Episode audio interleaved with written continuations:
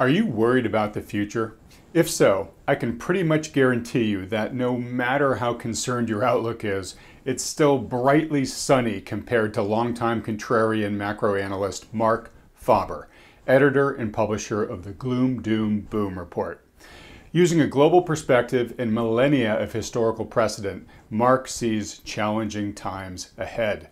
And safety warning if you frighten easily, you'll want to fully strap in before watching further maybe for a while, like during the Bolshevik Revolution and maybe during the French Revolution, maybe for a while, it looks better because of money printing and fiscal deficits, but in the long run, it will lead to disaster.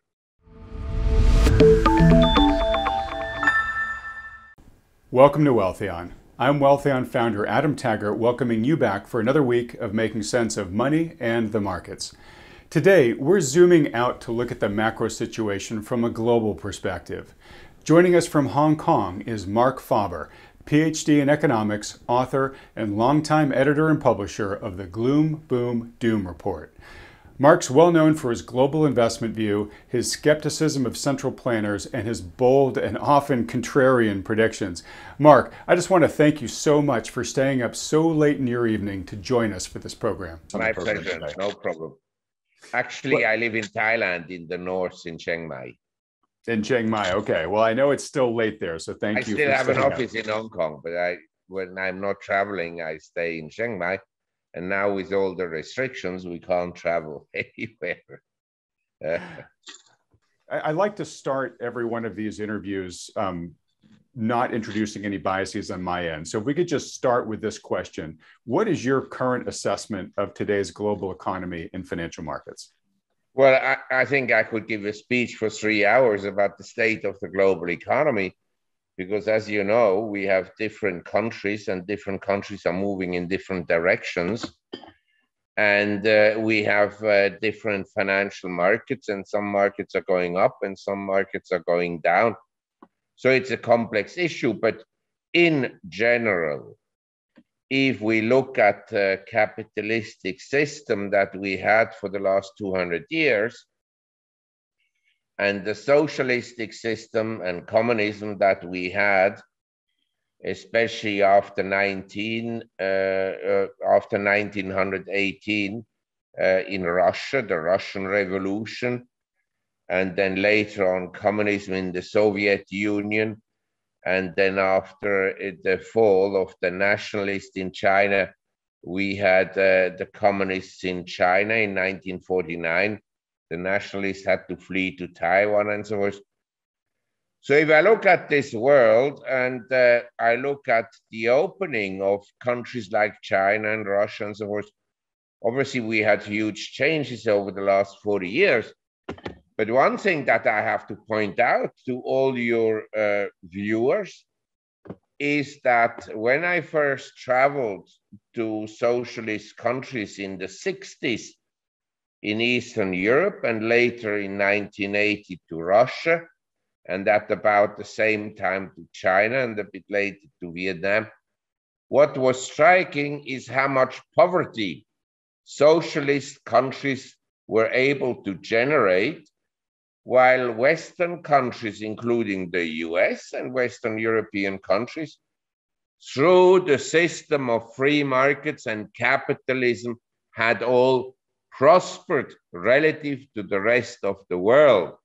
And if we look at the world today, we never in history, thanks to capitalism, had such a low poverty rate around the world relative to the world's population. Uh, most people today are much better off than they were 30, 40 years ago. I'm not saying everybody in the US and in Europe, we have statistics that show that people who now reach 35 years of age, they are poorer and earn less in real terms, inflation adjusted, than the parents.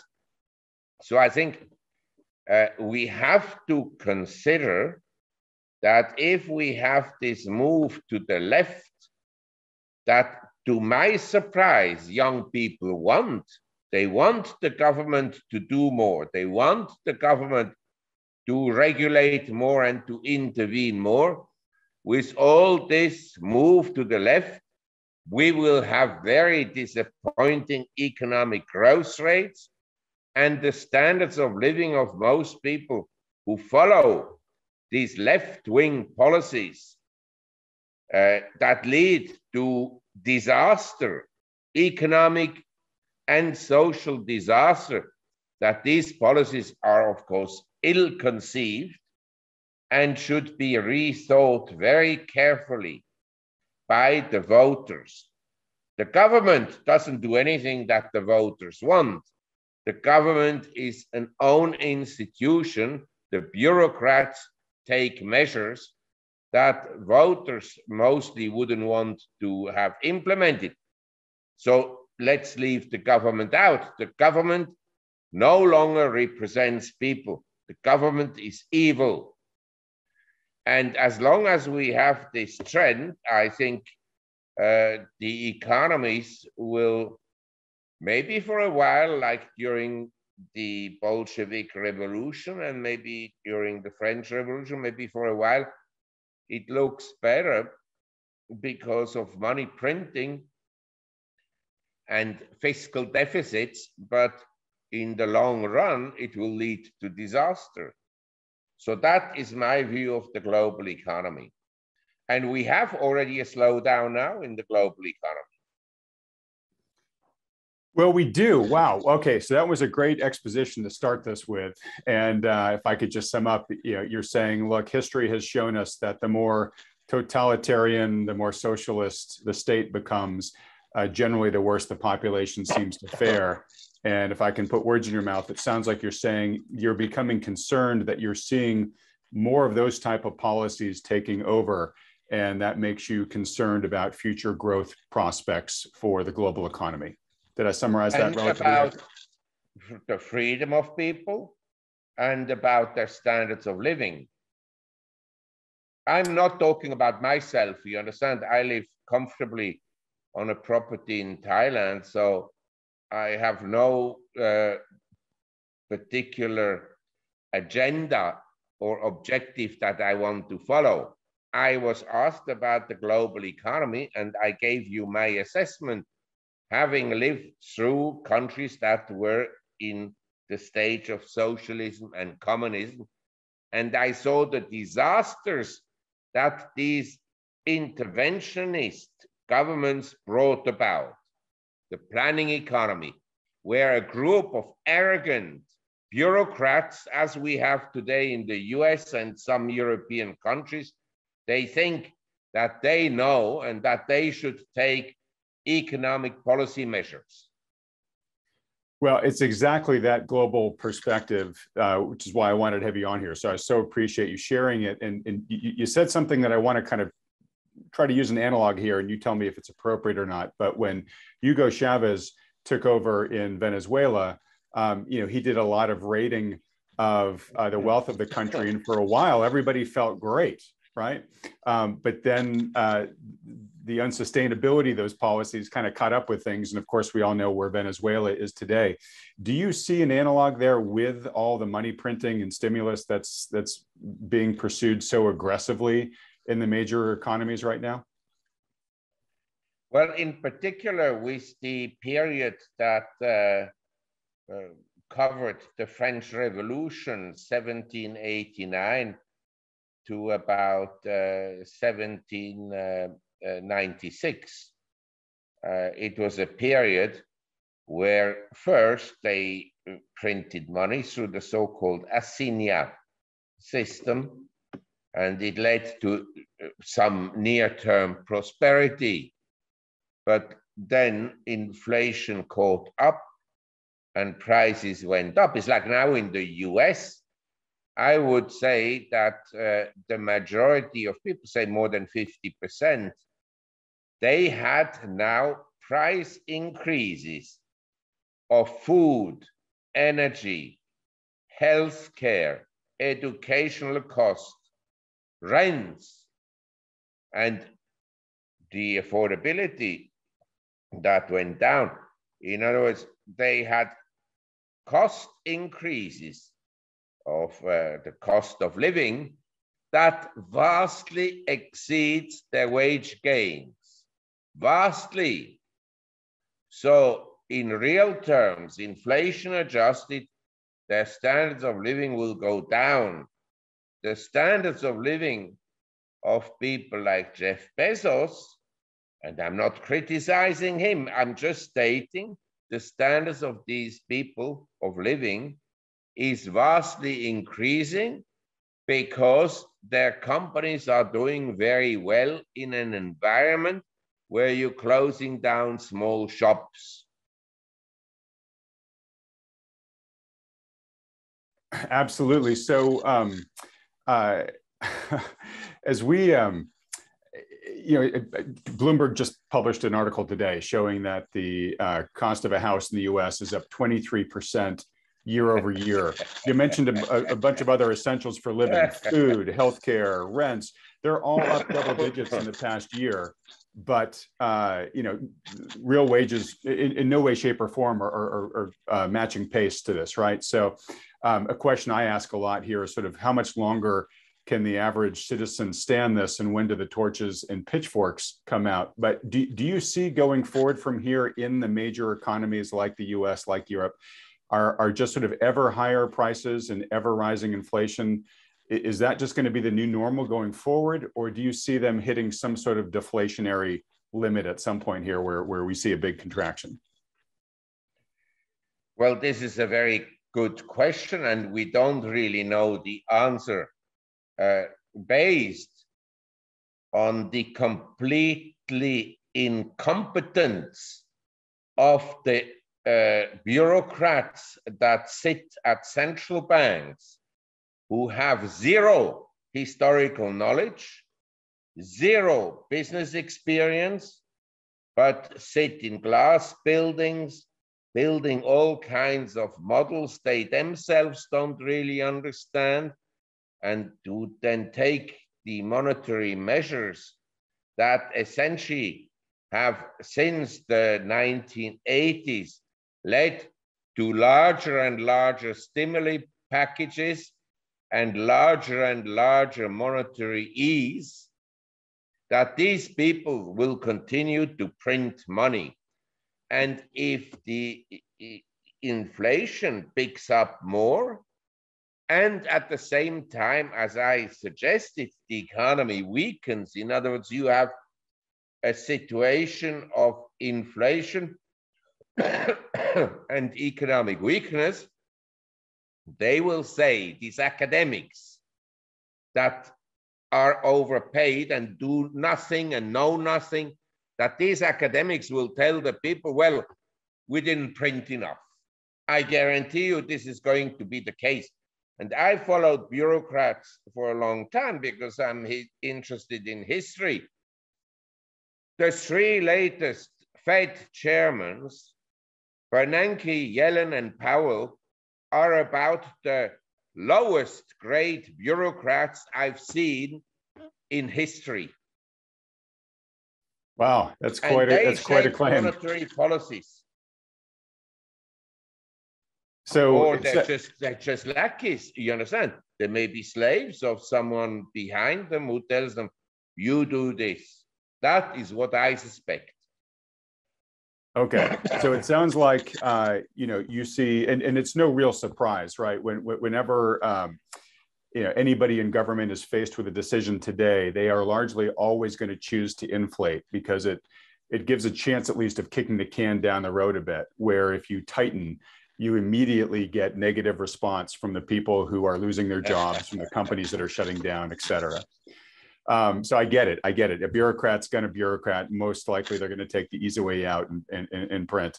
Um, all right. So um, there could be an exception to this rule, and that would be. But it, it's difficult to envision a situation where the U.S. dollar would collapse against other currencies. You understand? If it collapsed against, say, European currencies or the Japanese yen and so forth, then maybe there would be pressure on the US to actually tighten by the international holders of government bonds in the US. That could be essentially the case. But the other central banks do the same. They also print money.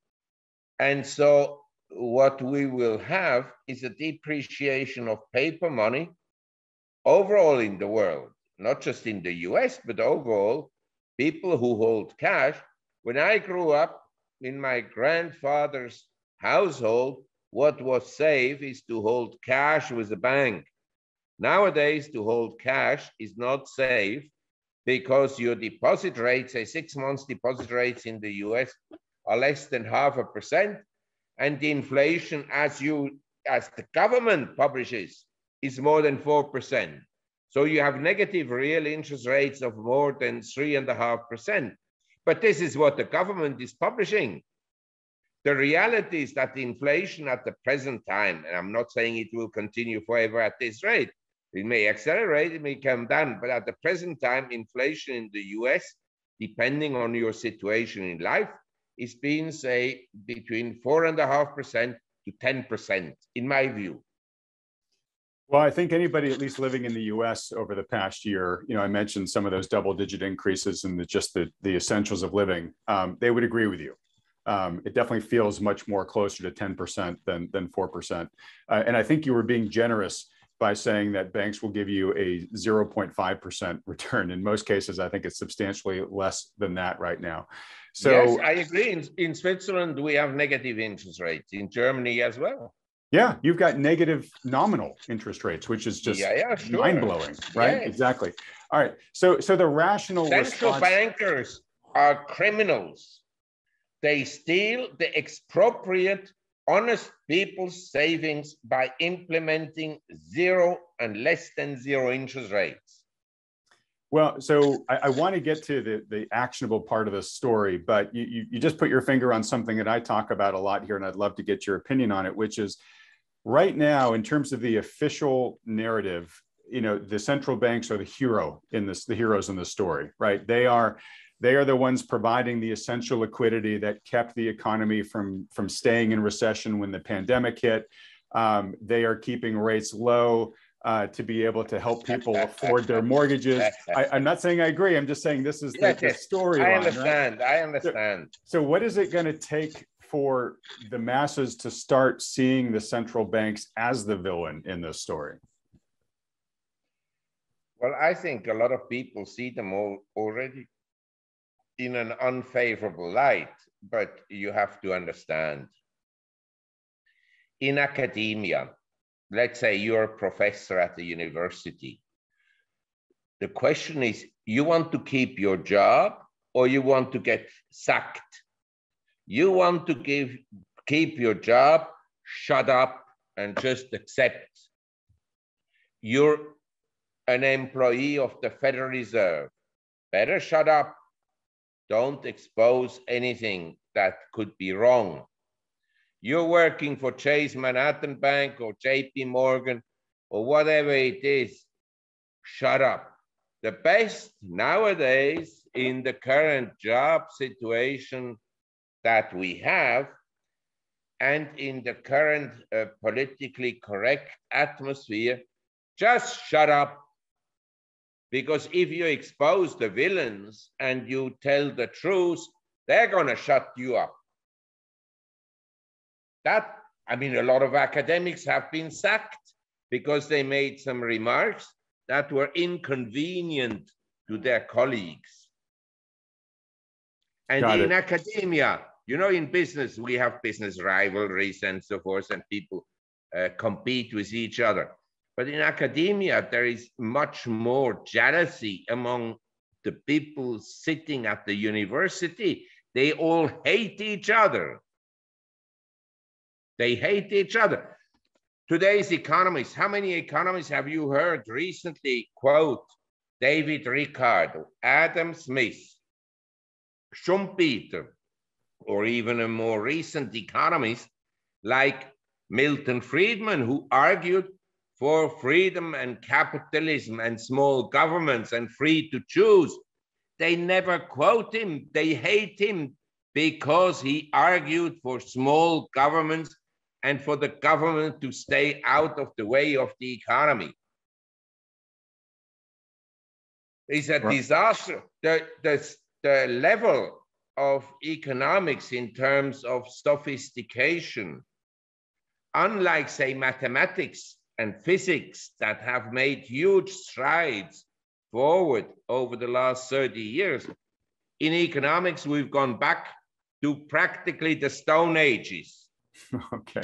So we've got a regressive academic environment uh, that is ruled by the tyranny of the majority here. And I've got to think we also have on the, the business side, the corporate side, and the political side, we have the powerful players who are making tons of money from their unfair advantage right now, feeding from the trough, and they don't want the system to change, correct? No, they don't want. This is a perfect system for academia. They can be incompetent at the Fed then they leave the Fed, then they advise a hedge fund, and that's it. And they earn much more. Or they write a book by a ghostwriter. Yeah, it's that uh, it's that you know revolving door. Uh, you know, I can tell you, Ben, ben Bernanke several, going to Citadel. I I know several for, former Fed uh, employees, uh, Fed voting members, uh, Larry Lindsey, he was sacked by Greenspan in the late 1990s because he opposed to the easy monetary policies. All right. Well, look. So let's get to the practical side then. So we've got this um, this power structure that you think is going to continue to just debase currencies going forward. Um, and I get the logic; it's hard to argue with. So the rational investor should then want to put their capital uh, into assets that cannot be, in, their intrinsic value cannot be inflated away. Um, obviously, the mind immediately goes to precious metals. Love to hear your thoughts on them. And then, are there any other asset classes that you think provide a safer haven uh, for capital than the traditional cash, obviously, but even even maybe equities and whatnot at these high prices? Well, I wished it was as simple as you pointed out, Adam, but the complication arises that with, that with the current policies, the government will sooner or later uh, run kind of out of money. You understand? And then you have to take the money from somewhere and uh, get the, the financial conditions again in good orders, certainly compared to other countries and so the taxation will go up. You understand? That is usually Absolutely. step one, printing money. Step two, the people that enjoyed the money printing, you start taking away something. So you have sort of a wealth tax or you impose duties. Uh, the way the political system has been in the US, uh, all tax increases have fallen on the middle class and the lower middle class and the poor people. It never falls on the 100 richest families. The tax cuts always benefit the 100 richest families, and the tax increases hurt the poor people. So, but in future that may change, you understand? We have huge political changes, not just in the US, but elsewhere. And we have these lefties and so forth. So I, I wouldn't rule out that it will become quite bad. Say, I have assets. Okay. I have assets in real estate, I have assets in precious metals and in some stocks.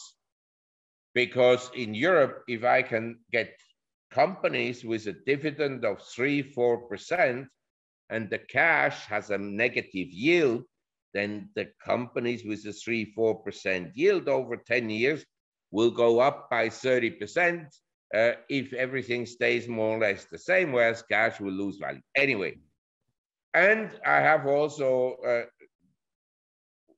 precious metals that I said, real estate, stocks, and some bonds. I have high yield bonds in uh, emerging economies. But my concern is that one day the government will come and say, well, Mr. Faber, uh, first of all, maybe you have too many assets. We need to take something away from you. So we'll take 50%. And number two, Mr. Faber, I think it would be good to send you to a re-education camp, you know, so that you can be in peace and rethink the world according to our socialist um, ideologies. And so right. the government, you, well, the government, you may look at me with big eyes about sending people to camps. Well, they already closed your business. They closed millions of people in the world, lost their small shop, lost their hairdresser salon, the tattoo salon, everything. These were small entrepreneurs that don't have a lot of capital behind them. And so they lost their jobs, they lost their businesses, small restaurants, coffee shops, everything. Never before in history has a government taken these type of draconian measures. And this in a system that claims, oh, we have democracy and therefore we have freedom. BS. The democracy was hijacked and has restricted people's freedoms. What I love about you, Marc, is you are crystal clear on your thoughts. There's no, uh, there's no questioning what you think about the situation. So here, it's clear that you predict tighter government control going forward as the system begins to um, break under its unsustainability. You foresee that the the leadership is going to basically become more uh, extortionary in terms of um, the demands Correct. it places on the populace to make up for the difference. And uh, eventually it could get as bad as you're saying as confiscatory taxes, uh, business shutdowns, et cetera, whatever. So just trying to keep our viewers from sticking our heads fully in the oven.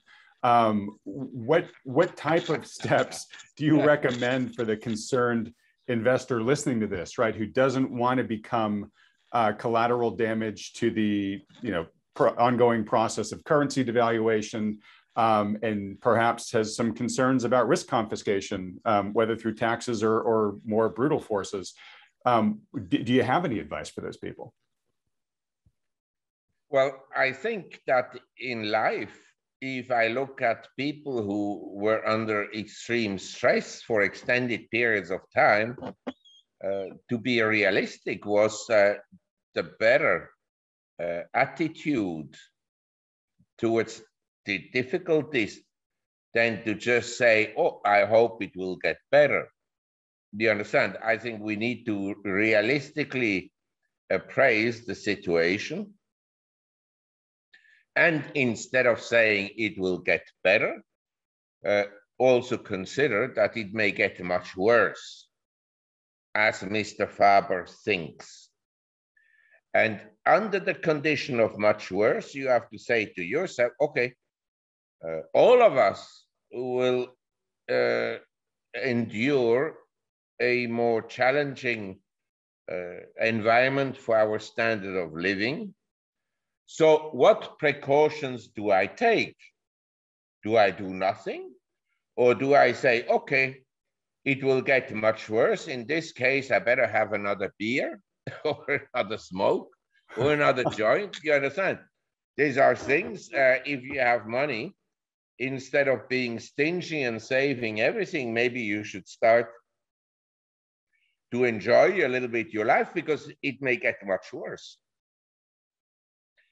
And forget about traveling anytime soon you may be able to travel, but under very difficult conditions and so forth, and under a lot of headache uh, that uh, may make your trip unpleasant.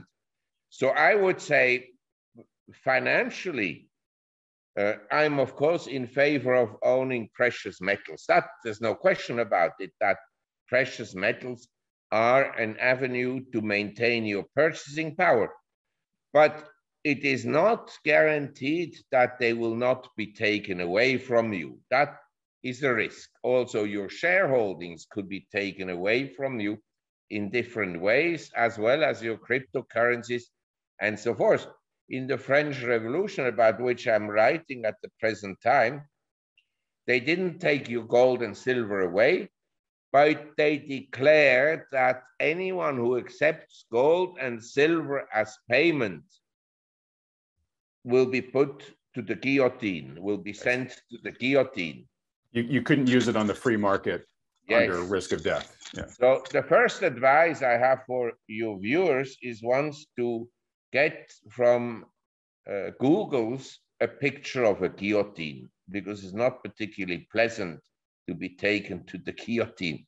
But in France, in the French Revolution, they actually took most of the original revolutionaries. The revolutionaries in France were not simple people. They were not uneducated people. They were aristocrat, highly intelligent people. They took them to the guillotine themselves. All right, Marc. Remember, I told you to help me get the people's heads out of the oven, not not not further in. But I get your I, I, get your point there, and um, I, am going to put some words in your mouth. Tell me if they're wrong. But it sounds like what you're saying is, um, in addition to some of the financial steps, and I want you to share any more that you have, like own some precious metals.